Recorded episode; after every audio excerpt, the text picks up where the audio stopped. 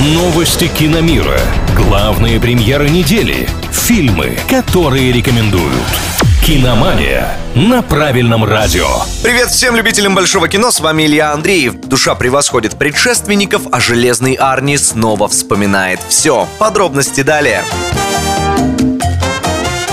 Мультфильм «Душа» стал самым кассовым проектом студии Pixar в истории российского проката. Сборы анимационной новинки в нашей стране перевалили за миллиард рублей, чем не могут похвастаться такие суперхиты, как «История игрушек», «Корпорация монстров» или «Суперсемейка». Предыдущим рекордсменом Pixar в России была «Скороносная головоломка». Учитывая ситуацию в киноиндустрии после две тысячи двадцатого года, такое достижение «Души» выглядит еще более впечатляющим. Но если брать мировой прокат в целом, то пока общая касса проекта – меньше его бюджета. Культовый фантастический боевик «Вспомнить всё» с Арнольдом Шварценеггером в главной роли снова покажут в российских кинотеатрах. Повторный прокат приурочен к тридцатилетию картины, которая отмечалась в прошлом году. Под руководством режиссера Пола Верховена фильм отреставрировали, и теперь его будут демонстрировать в современном разрешении четыре ка.